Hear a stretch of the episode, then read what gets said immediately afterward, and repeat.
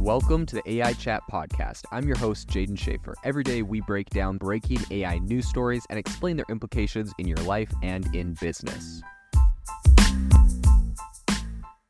If you are interested in seeing really interesting AI use cases, make sure to follow me over on x.com, formerly Twitter as I will be sharing some really cool use cases of AI and I kind of, you know, retweet some of the greatest things I'm seeing in the space every day. So make sure to follow me at Jaeden underscore AI. I'll drop a link to that, but also my handle is in the podcast cover. I would love to have you in the community.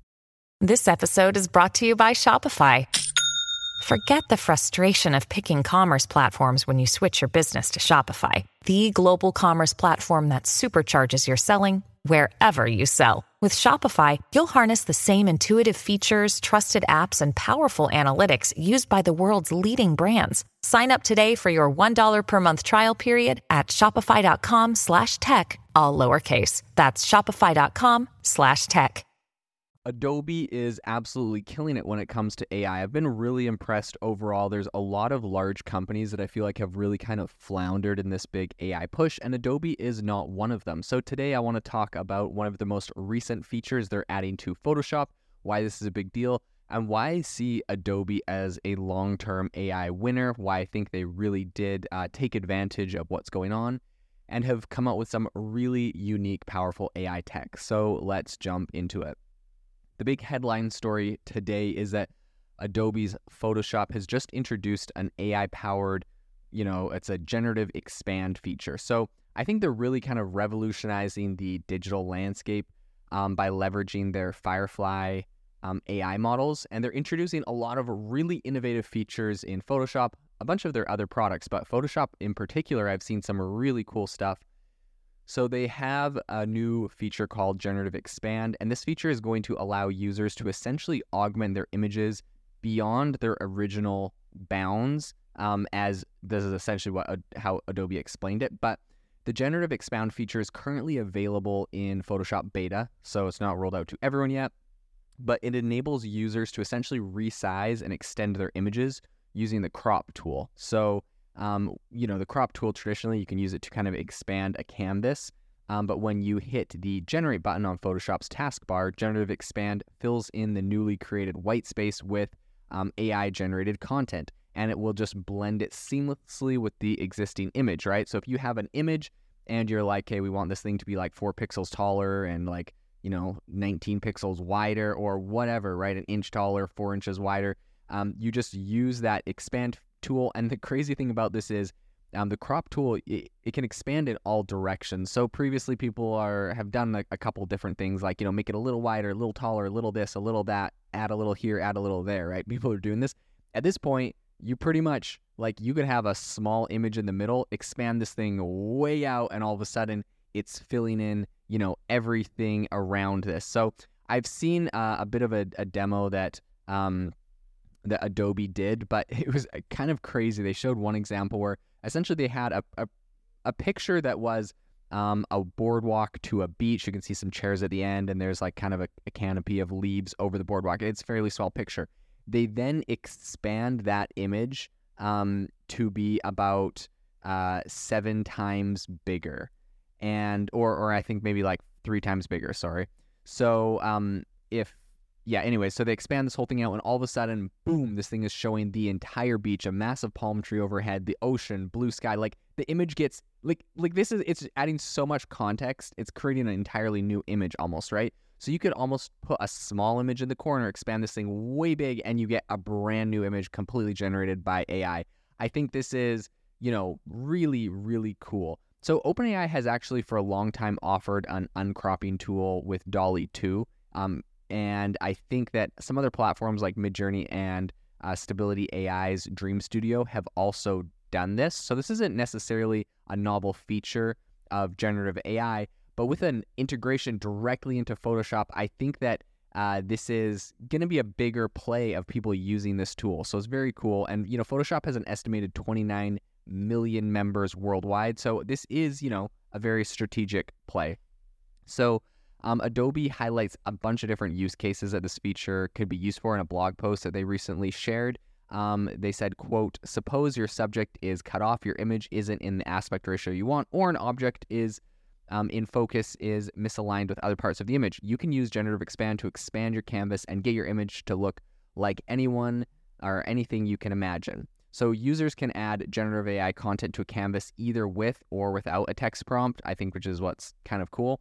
So you can also, um, you know, like I would also say that using a prompt really kind of ensures that the expanded image is going to include any content mentioned in the text, right? So you could just expand this thing out and say, boom, go generate however you want, or you can expand it out, throw a text in there that's like, expand it out with the ocean, make sure to put a boat in the ocean and an airplane in the sky, or you know whatever you want to do. If there's something specific you want to add to that expansion, you can let it know.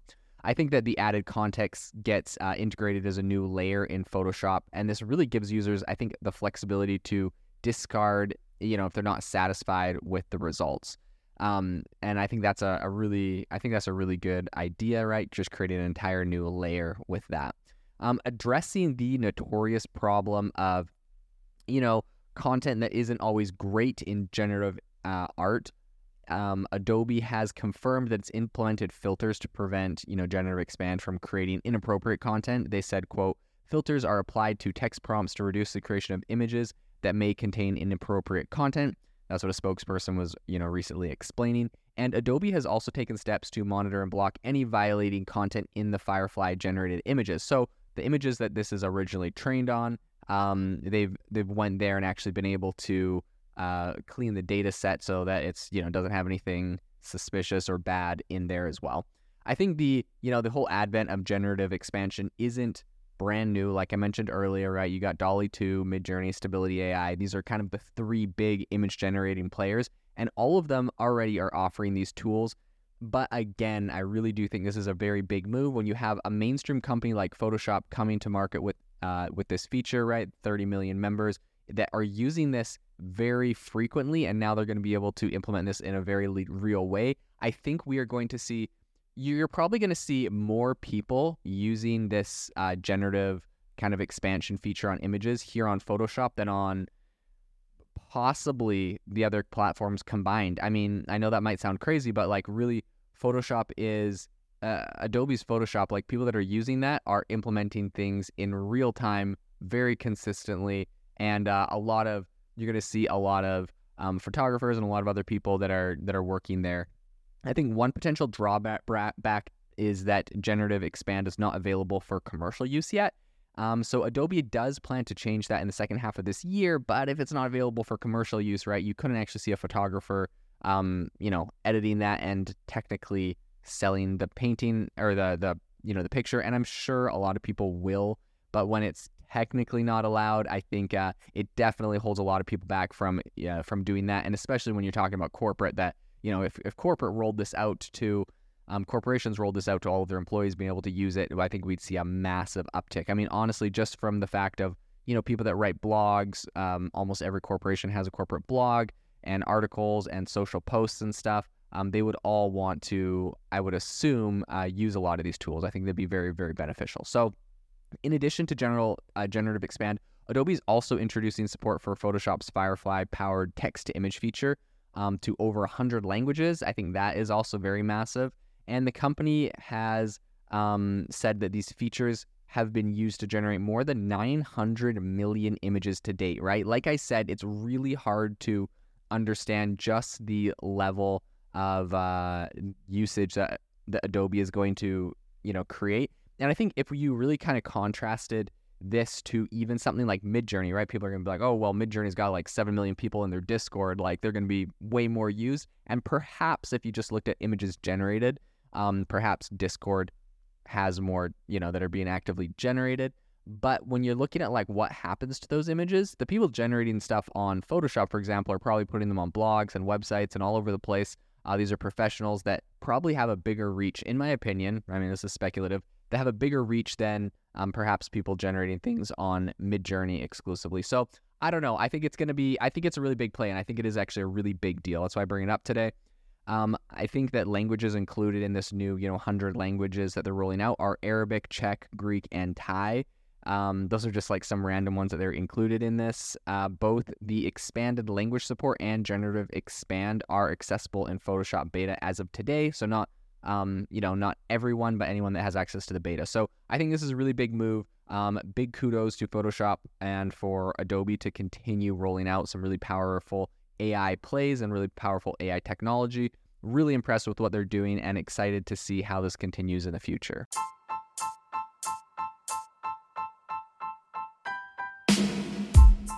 Thank you for listening to the AI Chat podcast. If you enjoyed this podcast, I'd appreciate it if you rate us wherever you listen to your podcast. And if you're looking for a innovative group of AI enthusiasts, make sure to check out our Discord channel and Facebook community. It's obviously a lot more interactive than a podcast where we can share software, tools, and prompts we're using in AI every day. I'll leave a link for those in the description below.